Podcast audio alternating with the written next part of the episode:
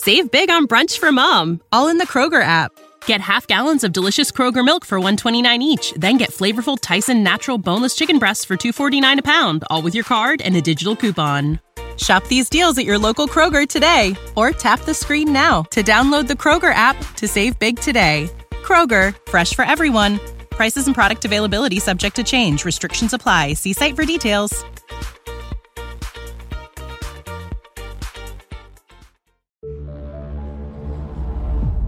Fantascientificast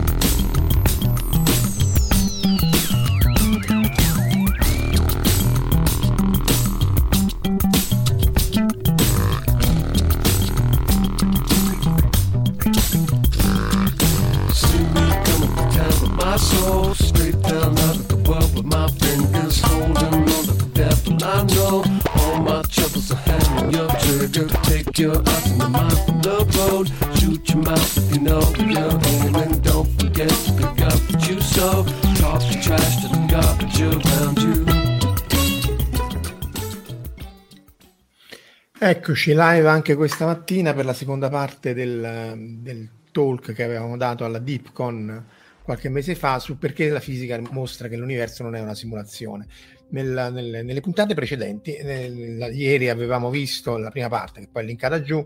eh, la parte più fantascientifica, scientifica eh, di Hollywood, di libri e così via, in cui essenzialmente viene visto l'universo cioè, il protagonista si trova in un universo semplificato, simulato, illusorio, eh, immaginario e così via. Adesso, se uno vuole veramente pensare a un universo che sia una simulazione, bisogna vedere un po' come realizzarlo, perché di nuovo eh, molti di proponenti del fatto che viviamo in una simulazione la, la proiettano questa immagine mentale della simulazione su quelli che sono i calcolatori attuali e, e appunto come si era visto anche ieri, rivedremo oggi, sono numeri assolutamente inconcepibili, cioè è impossibile simulare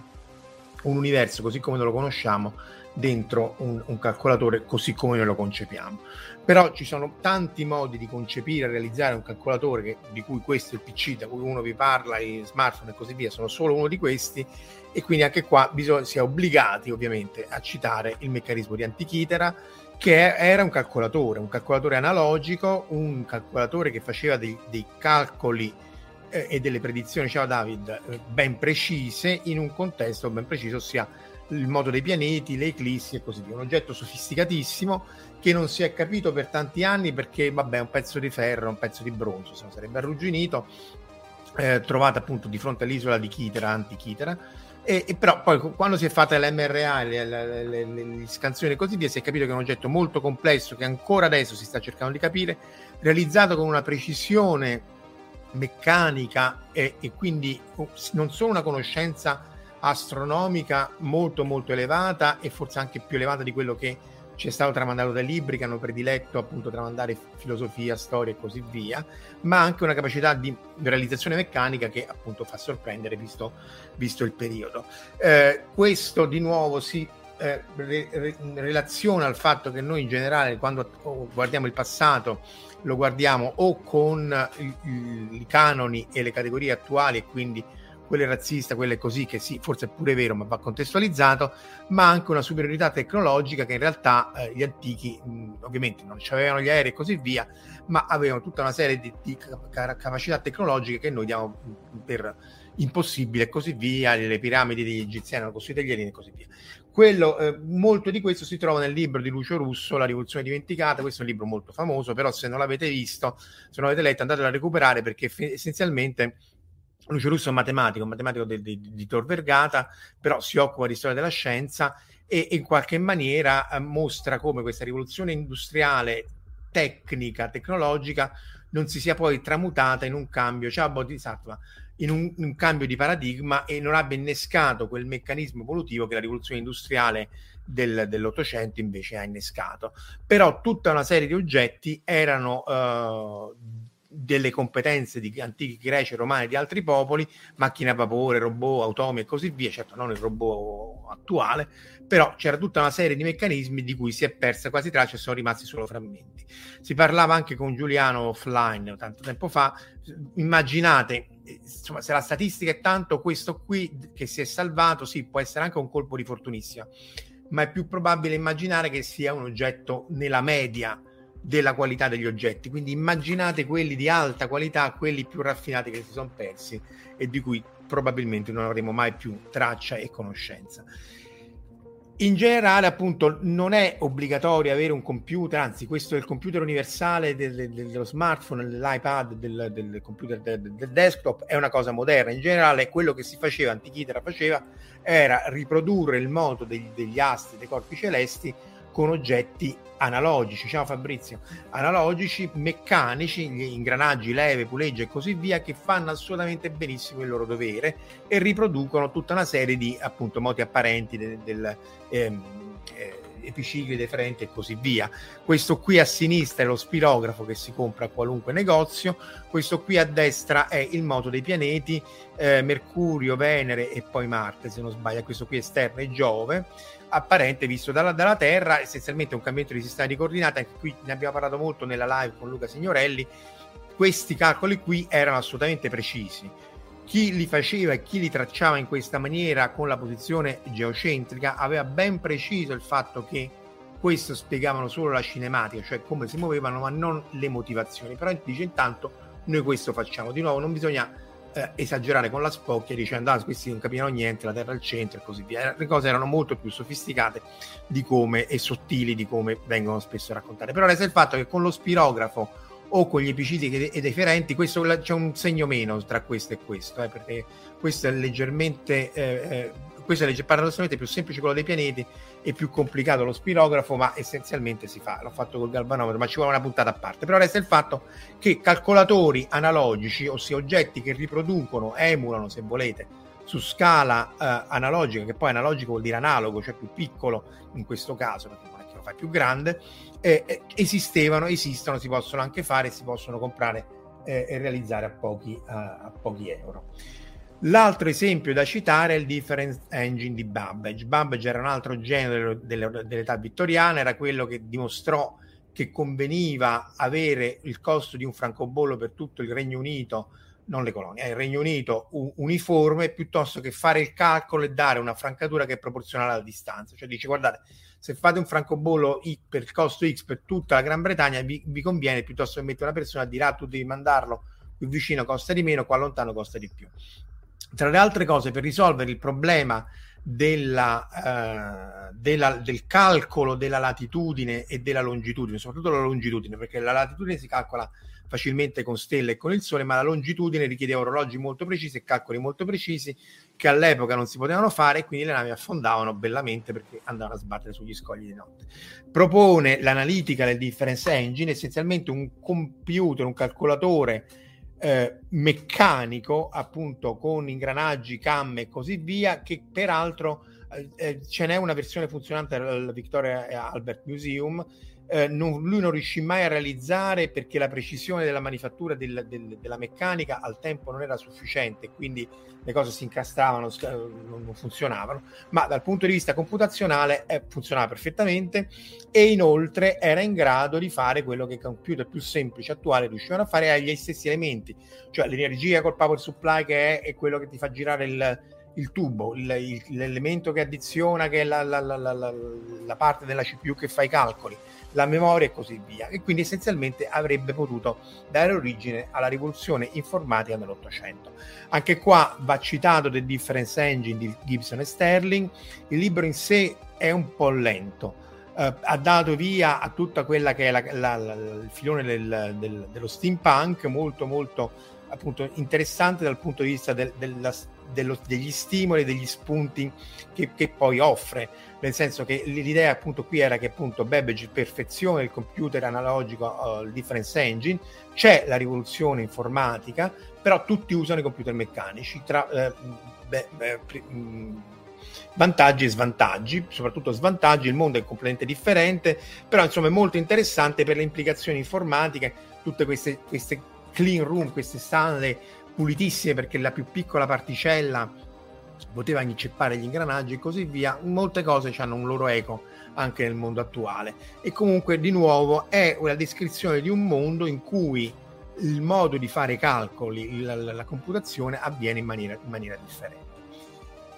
L'altro che viene citato è di nuovo un calcolatore, un, ossia un oggetto specifico per fare un compito ben preciso che è quello di eh, crittare i, le, le, comunicazioni. In questo caso c'era Enigma, c'era anche il codice Purple dei giapponesi, anche quello ameri- eh, americano che non era stato eh, decrittato, quello italiano e così via. In generale gli alleati avevano bene o male decrittato tutti i codici ehm, del, del, del, dell'asse, eh, c'è tutta la storia dei Bletchley Park e così via, ma ci sono due aspetti, quelli appunto computazionali. Cioè questo oggetto qui è un calcolatore, ossia è un oggetto che, dato un, una serie di dati di input, ti dà una serie di dati di output criptati e poi li può anche decrittare perché ovviamente devi rimettere i, il, la, la, la, i, i jack all'interno esattamente come quello che l'ha fatto in trasmissione eh, è, è, un oggetto molto specifico che però fa egregiamente il suo lavoro e anche al giorno d'oggi decrittare da zero il codice Enigma non è così banale come la si può fare appunto dall'alto della nostra uh, supponenza dei, dei computer uh, onnipossenti attuali. Si fa tranquillamente, eh, la CIA ci metterebbe tre secondi, però lo deve fare basandosi su tutte le conoscenze e tutti gli algoritmi che si sono sviluppati appunto a partire da Colossus che non fu sviluppato da Turing, in parallelo Turing fece anche moltissime altre cose, ma Colossus fu fatto, vediamo se c'è la slide, eccolo qua, da Flowers, non se ne sa praticamente, cioè adesso è ricostruito, è stato fatto, ma per anni non se ne sapeva assolutamente niente e questo di nuovo è un oggetto, un calcolatore con un, un, un obiettivo est- eh, specifico, quello di decrittare o comunque trovare del, delle strutture nel linguaggio criptato e quindi appunto fa- favorire la decriptazione è tutto un altro canale, sono stati scritti libri, film e così via, però di nuovo tutti computer analogici, eh, non uh, universali, ma con, con obiettivi molto molto specifici che possono fare molte, alcune cose. Quindi la domanda poi diventa, sì vabbè, ma non può essere che l'universo è simulato in questa maniera qua. La risposta, spoiler, è no e vedremo anche perché. Ci sono altri computer analogici, ce ne sono tantissimi, oramai è diventato talmente semplice fare il calcolatore che ci si dimentica fer- il Fermiac, inventato, guarda un po' anche questo da Enrico Fermi, un, un eh, emulatore o calcolatore analogico, un modo per calcolare, calcolare lo scattering dei neutroni all'interno dei nuclei di grafite. Questo è l'oggetto, essenzialmente il, ci sono i link, eccolo qua, se andate a vedere il link c'è tutta la spiegazione, ma essenzialmente lui eh, eh, riproduceva la traiettoria dei neutroni prodotti all'interno, questo qui è il nucleo di, di, di, di, un reattore nucleare, appunto con carburante, gas, grafite e così via, e eh, vi erano vari mh, processi che potevano uh, avere i neutroni, quello di, fare la fissione del nucleo, di spaccare il nucleo, produrre dei frammenti, lo scattering, ossia rimbalzare tipo flipper o pacinco per dir si voglia e così via. È un oggetto molto molto complicato nonostante la semplicità e di nuovo un oggetto che fa il suo lavoro e ti permetteva di fare i calcoli eh, in maniera assolutamente accurata. Del resto, quando dici, vabbè, date un oggetto, calcola il baricentro, eccetera, eccetera, sì, lo metti al calcolatore, metti la forma, eccetera, eccetera, ma se tu appendi eh, per questo oggetto per vari punti e tracci la verticale, hai fatto un calcolatore analogico che la cui intercetta delle tre linee ti dà il, ti dà il, le coordinate del baricentro. Quindi si può fare anche in maniera analogica, ci si può fare anche in altri modi. Un'altra cosa bellissima, che poi anche questa ci vorrebbe una puntata a parte, è il, quel, un oggetto che risolve equazioni differenziali che sono alla base di qualunque processo fisico, qualunque simulazione dell'universo che voi vogliate, anche del sistema solare, anche della cosa più semplice, anche della palla lanciata, deve risolvere un'equazione differenziale con i pezzi del meccano. Ce n'è un oggetto funzionante al Museum of Transportation and Technology. Ehm, se andate su YouTube ci sono vari video, non si capisce niente, essere sinceri fino in fondo, però che fanno vedere più o meno come funziona e essenzialmente ognuno di questi oggetti riprende quello che poi può essere fatto anche in elettronica, ossia con condensatori e così via, voi potete avere un oggetto integrante che è questo disco qui, in cui la posizione del come fosse del, del, del, della puntina del disco, se fosse un disco di vinile, no? La puntina del disco, la posizione vi, vi dà l'integrale del, del moto fino a quel punto lì, poi ci sono eh, sommatori e moltiplicatori e tutto questo si traduce da date delle funzioni di input a una funzione di output, ma era fatto negli anni 30 con quei pezzi del meccano, cioè sarebbe il Lego 1.0 ehm, in maniera analogica e risolveva tranquillamente equazioni differenziali che erano impossibili, inconcepibili da risolversi analiticamente e lavorava e lavora tuttora in maniera egregia. Quindi anche qua eh, equazioni differenziali, calcoli complessi possono essere svolti anche in maniera analogica. E di nuovo qua la battuta è ricordata quando ci sarà l'attacco dei Simon e si dovrà tornare a questi perché tutti i computer in rete o la, o la Rise of the Machines della AI tipo ChatGPT a questi per sconfiggere eh, eh, le, le, le, le intelligenze artificiali. Lo stesso però si ritrova nel quantum computing, cioè eh, uno degli il, il, computer quantistico non è un computer fatto uh, cioè sul, con l'atomo o con gli elettroni del singolo e, come, eh, e così via. È un calcolatore, se volete, analogico in cui il calcolatore in quanto tale sta qui sotto, tutto il resto è, è come la barzelletta delle batterie della radio un tempo prima che uscisse l'iPhone. Il computer sta qui sotto, cioè è un oggetto macroscopico costruito in maniera tale, raffreddato in maniera tale da avere un comportamento come fosse un oggetto quantistico e microscopico. Ovviamente è macroscopico, ma è molto molto piccolo, ma non è il singolo atomo, non è il, la singola funzione d'onda, però il comportamento, vediamo se c'è questa foto fatta un po' meglio, il comportamento dei singoli elementi dell'oggetto, questo appunto è, è fatto con l'IBM, è fatto un quantum computer in cui il comportamento dei singoli oggetti si comporta come se io fes- avessi una funzione d'onda de- de- della meccanica quantistica, quindi obbedisce alle leggi della meccanica quantistica e, e, e, mi fa un lavoro estremamente specifico. In questo caso chimica e, e, scienza dei materiali, cioè mi minimizza il potenziale, cioè mi trova la distanza ideale appunto di molecole. Oramai sono andati anche molto avanti, ma essenzialmente non è un calcolatore universale, come peraltro lo descrive in maniera atroce Crichton in Timeline, che a mio modestissimo avviso è un libro, è un film pessimo, ma è un, un computer fatto per minimizzare una specifica funzione per trovare il minimizzare vuol dire trovare il punto ottimale di una specifica funzione e, eh, e, su base quantistica e quindi effettivamente bypassare quelli che sono molti dei vincoli del, della computazione normale del, del, dei calcolatori e quindi poi un giorno si spera, oh, sarà un disastro, di poi fattorizzare i numeri primi e quindi decrittare qualunque cosa. Però in generale non è un computer ogni potente, cioè che è in grado di fare qualunque cosa. Sono oggetti costruiti con uh, obiettivi molto specifici, in grado di risolvere sistemi al momento abbastanza semplici, 2, 3, 4, 5 molecole, minimizzare il potenziale. Lo fanno in un secondo, in frazioni di secondo, sono eccezionali, ma non è un po' come viene spesso raccontato dalla, dalla, dalla letteratura mainstream. Quindi se volete fare l'universo con questi oggetti qua,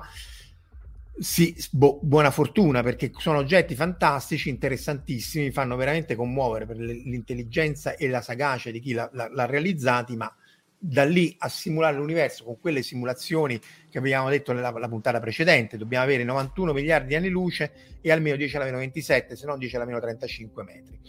E di nuovo l'evidenza sperimentale della fisica, ritorniamo all'evidenza della fisica, noi vediamo raggi cosmici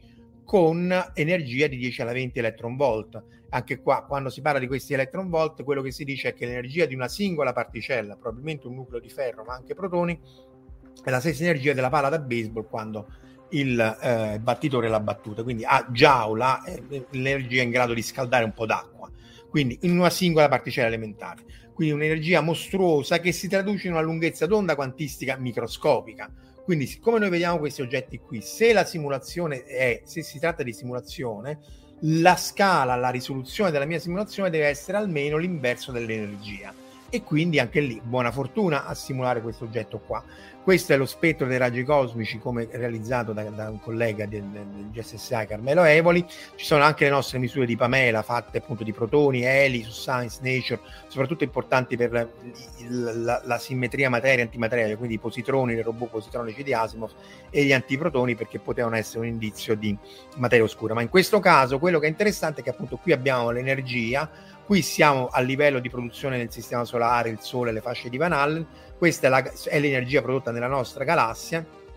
prodotta in altre galassie il flusso decresce moltissimo, ma soprattutto appunto noi vediamo queste particelle a 10 alla 20 electron volt, molto più in alto dell'energia producibile o del, del, del, della forza d'impatto che si può avere nell'HC. Quindi vedendo queste cose, vedendo l'interazione e sapendo al 99% come interagisce, e allora è chiaro che se di simulazione si tratta e non di illusione, perché appunto l'illusione è un'altra cosa, è chiaro che l'universo deve essere simulato almeno con questa energia qui, quindi con una scala estremamente ridotta, anche se non è 10 alla meno 27 metri, parliamo comunque di 10 alla meno 20 metri, quindi una risoluzione inimmaginabile per metterla in quello che molti si pensano siano le RAM del, del, del PC.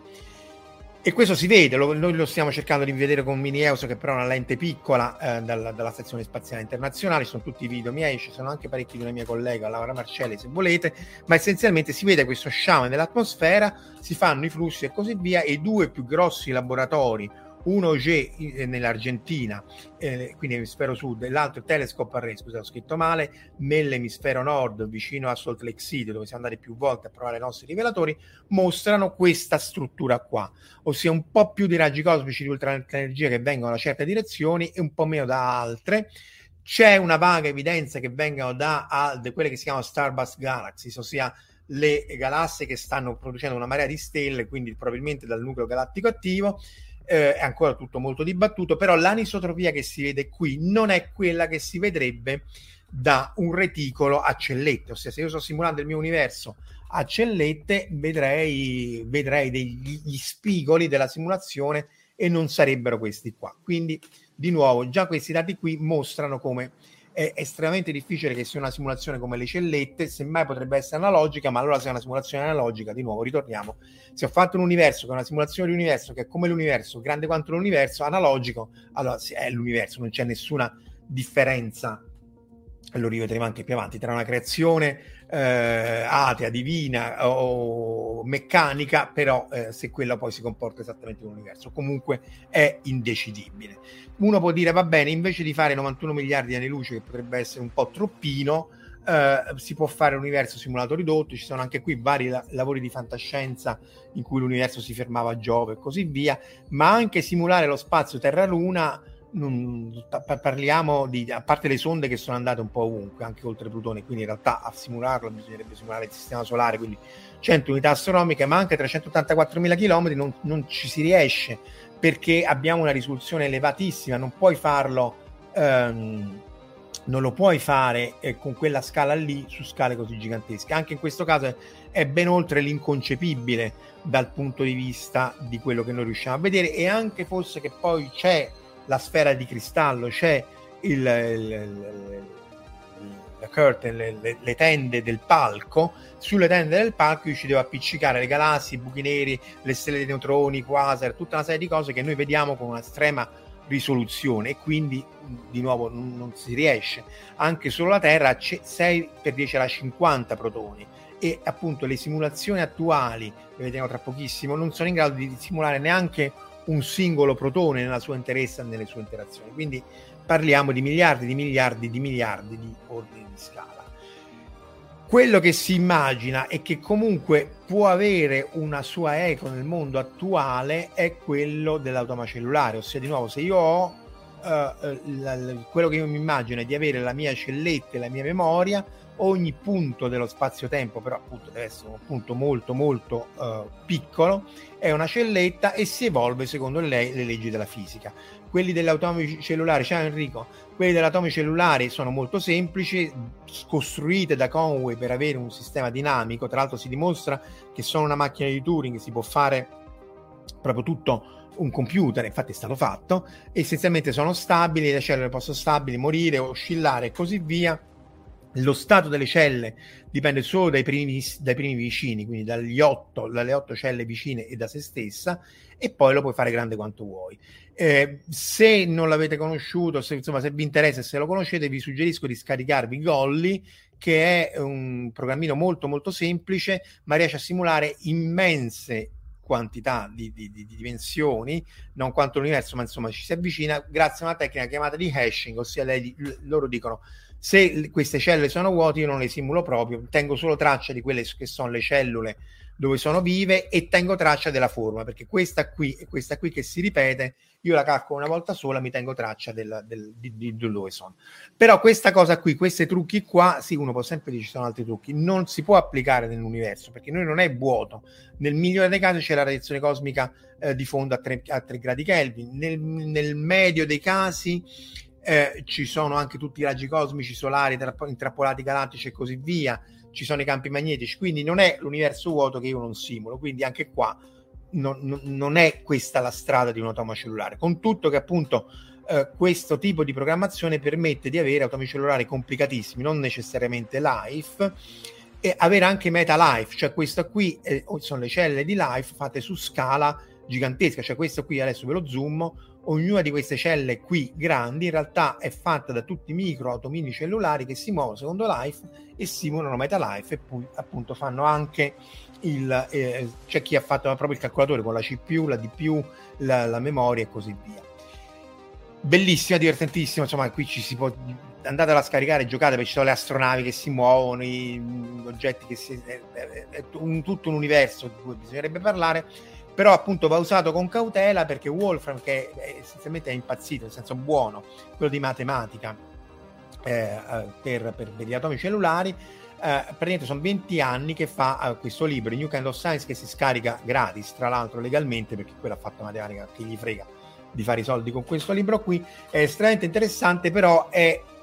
un po' con la prospettiva ridotta perché riduce tutti gli atomi cellulari e lui ha avuto relativamente poche interazioni con tutta la comunità scientifica, che non vuol dire che tu debba avere le interazioni, ma in qualche maniera capire dove sta andando altra gente che fa ricerca, magari non intelligente come te Stephen Wolf, ma con comunque vari spunti di interazione e così via, lo ha portato su un ramo un po' particolare, che di nuovo non è necessariamente sbagliato, ma insomma l'evoluzione di questo tipo di automi cellulari è un'altra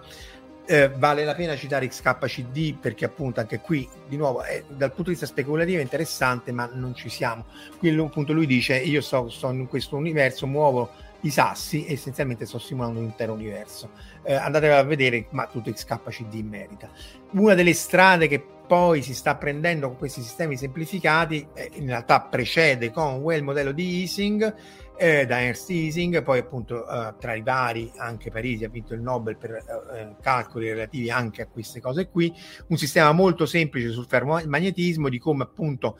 vi ricordate, no? se voi lasciate il, il cacciavite e così via, quello si polarizza da solo, si magnetizza da solo perché gli elettroni preferiscono a, a, autoallinearsi su dei domini, dei domini device e quindi essenzialmente viene eh, eh, simulato dal modello di Ising. Quindi ci sono questi vari aspetti delle simulazioni, rimetto la, la simulazione, che fanno capire tutta una serie di cose sul ferromagnetismo, la superconduttività, sono in, fantastici, ma da lì a simularci l'intero universo ce ne corre molto, perché noi sappiamo che se io voglio simulare un sistema microscopico, per via della meccanica quantistica, parto da A a B da un punto A al punto B, dal tempo A al tempo B, in realtà, visto che non è deterministico, io devo simulare tutti i cammini possibili e immaginabili e fare la media, la, fatica famigerata funzione d'onda, che si traduce nel diagramma di Feynman. Cioè, se io voglio fare il conto, mi devo mettere lì di santissima pazienza e fare l'integrale su tutte le possibili interazioni. Questo qui, ad esempio, è lo scattering di elettroni su elettroni, cioè un elettrone si repelle con un altro elettrone scambiandosi un fotone. Però questo fotone non è a un'energia specifica e si scambia tutti i fotoni a tutte le energie possibili e immaginabili. E quindi dovete fare di santa pazienza l'integrale su tutto. Siccome il campo è elettromagnetico, l'integrale converge, ma non vale per le forze forti, deboli e così via. Ehm, eh,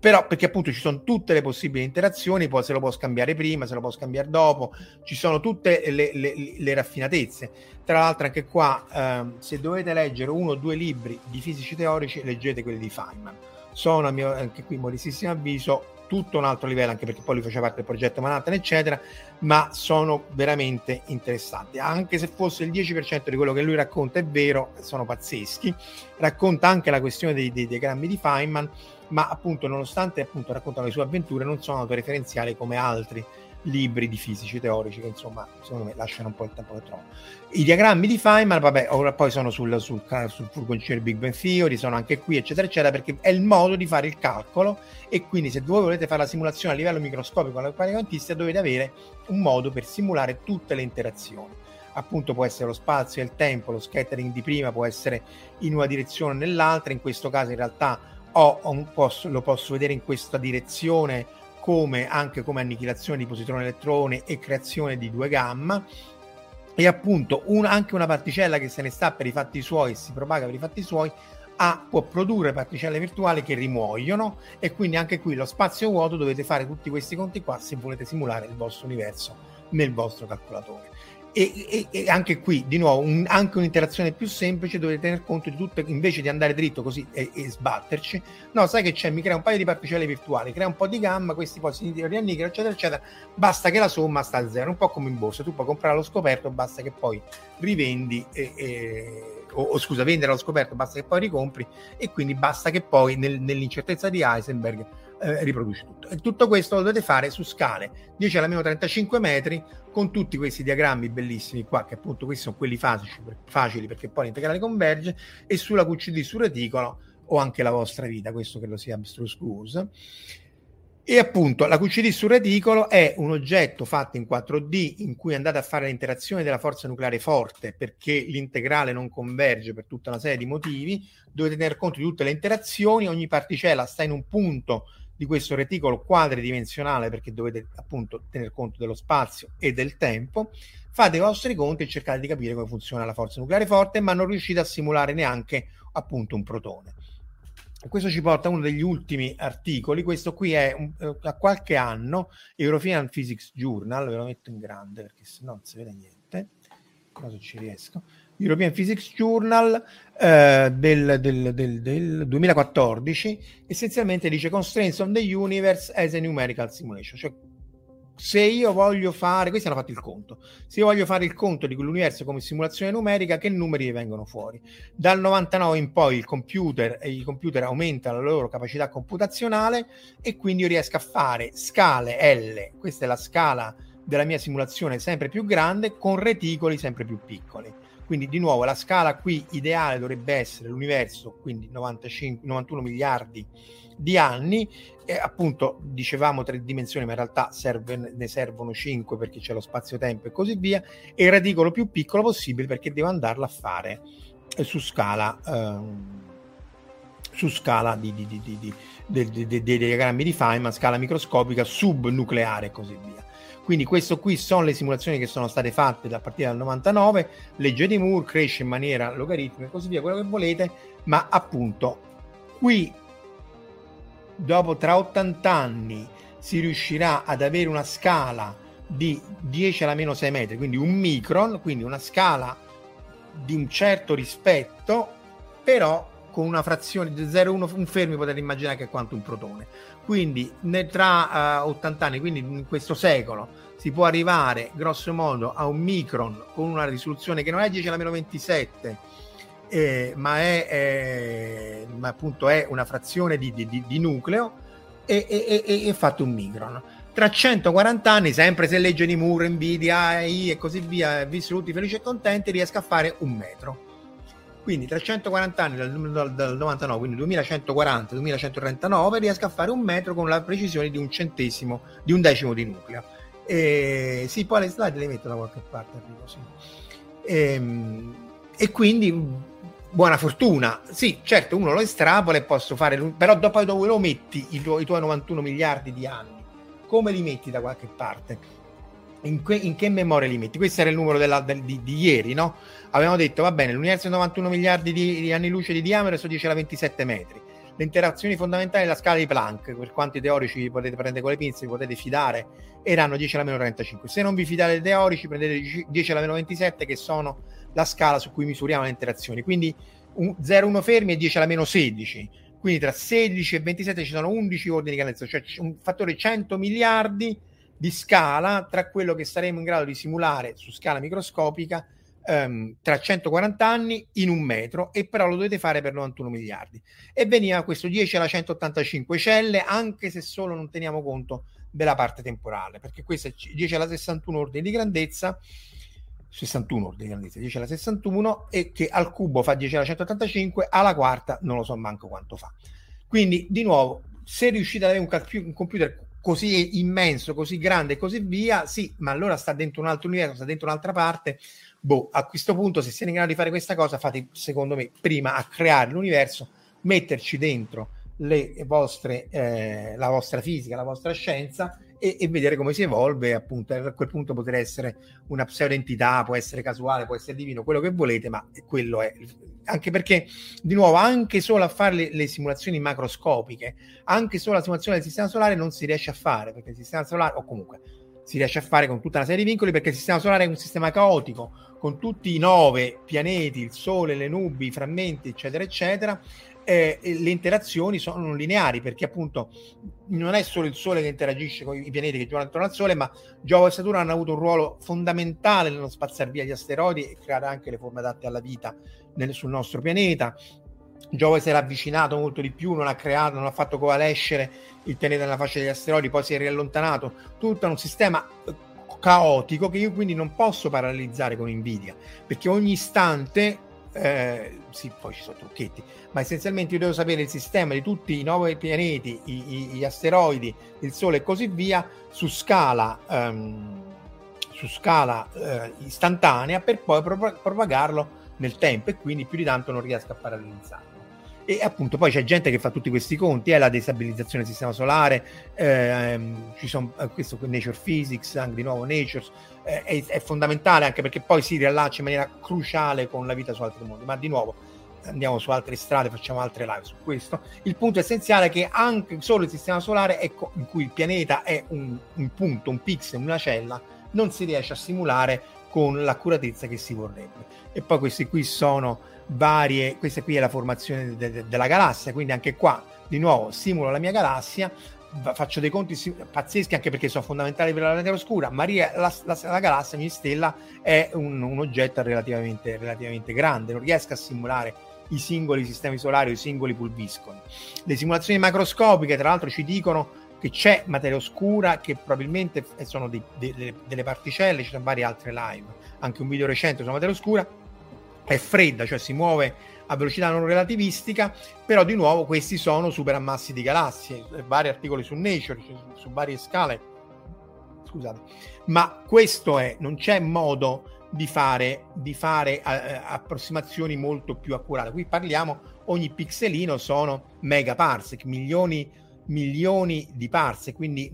decine di milioni di anni luce. Quindi la simulazione è, ass- è assolutamente semplificata. Ci dà tutta una serie di informazioni fondamentali sul nostro universo, ma siamo non lontani, lontanissimi, ma oltre è meglio Dungeons and Dragons, i draghi che volano come realismo e plausibilità di avere una simulazione al calcolatore così come noi lo intendiamo. Questa è un'altra simulazione, questa è su scala più piccola perché va da 25 parsec, quindi il vicinato galattico, moltiplicate per 3, quindi sono 75 anni luce, fino a megaparsec. Quell'altra partiva dai megaparsec che andava fino ai gigaparsec. Vabbè, questo è, quindi poi ognuno crede quello che vuole, giustamente, ma ci mancherebbe altro. Però, dati i dati sperimentali, dato lo stato delle simulazioni, data l'estrapolazione della capacità computazionale dei computer, così come li immaginiamo, ma anche come riusciamo anche a immaginarceli, eh, le richieste computazionali richiederebbero un universo di spazio. Al momento non ci sono crepe dovute a bug. Non c'è nessunissima evidenza di anisotropie strutture, sovrastrutture. I, i, I, bracci che tengono le sfere di cristallo non si vedono. Magari un giorno si vedranno, ma al momento è tutto anche troppo noioso perché appunto non si riesce neanche a trovare materia oscura. Figuriamoci i bug dell'universo simulato. Eh, in chiusura, appunto, come accennavo ieri in maniera un po' autocelebrativa, se volete, dal punto di vista speculativo, l'universo simulato ne parlo in questa eh, serie di raccontini di fantascienza che è lo spazio delle fasi. Però, insomma, il, il, il, quello che deve restare è eh, i numeri e la computazione non è assolutamente compatibile la fisica con quello che ci, aspe- che ci aspettiamo da un universo completamente simulato, che appunto sarebbe indistinguibile. Ehm, da un universo creato da una divinità, un'entità, quello che volete, o anche per caso che si sia autocreato, ma non è una simulazione del calcolatore così come noi lo immaginiamo. Grazie mille, buon fine settimana e alla prossima. Ciao!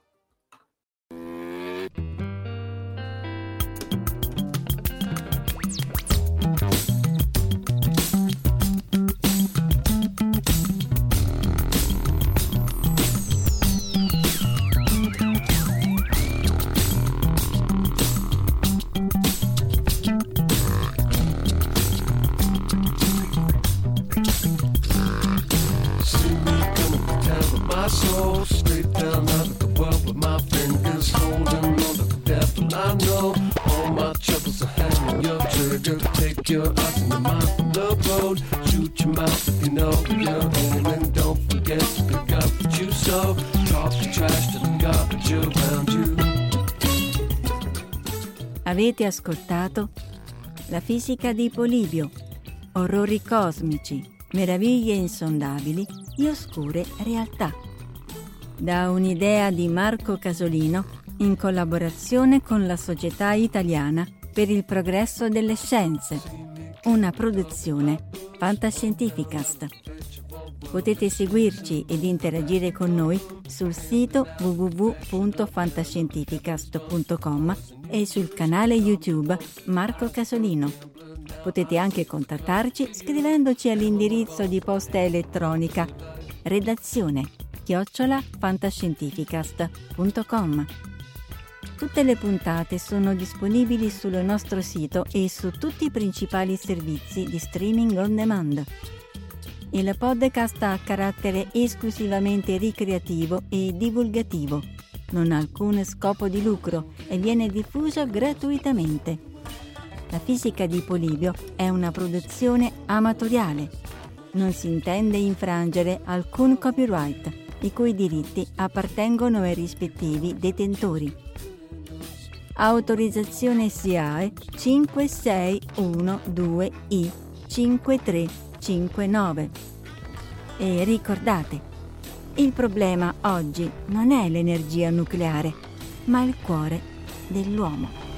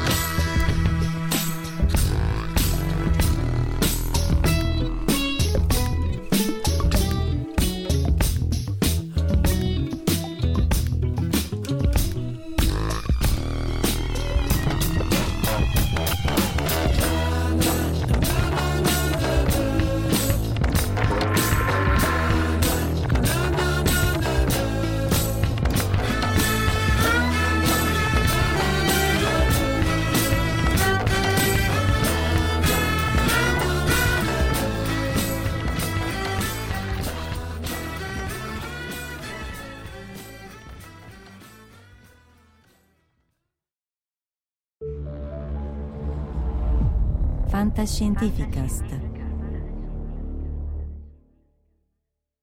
Support for this podcast and the following message come from Corient. Corient provides wealth management services centered around you. They focus on exceeding your expectations and simplifying your life. Corient has been helping high achievers just like you enjoy their lives more fully, preserve their wealth, and provide for the people, causes, and communities they care about. As one of the largest integrated fee only registered investment advisors in the U.S., Corient has deeply experienced teams in 23 strategic locations. Corient has extensive knowledge spanning the full spectrum of planning, investing, lending, and money management disciplines. Leverage Corient's exclusive network of experts to craft custom solutions designed to help you reach your financial goals, no matter how complex they may be. Real wealth requires real solutions. For more information, connect with a wealth advisor today at corient.com. That's C O R I E N T.com. Corient.com.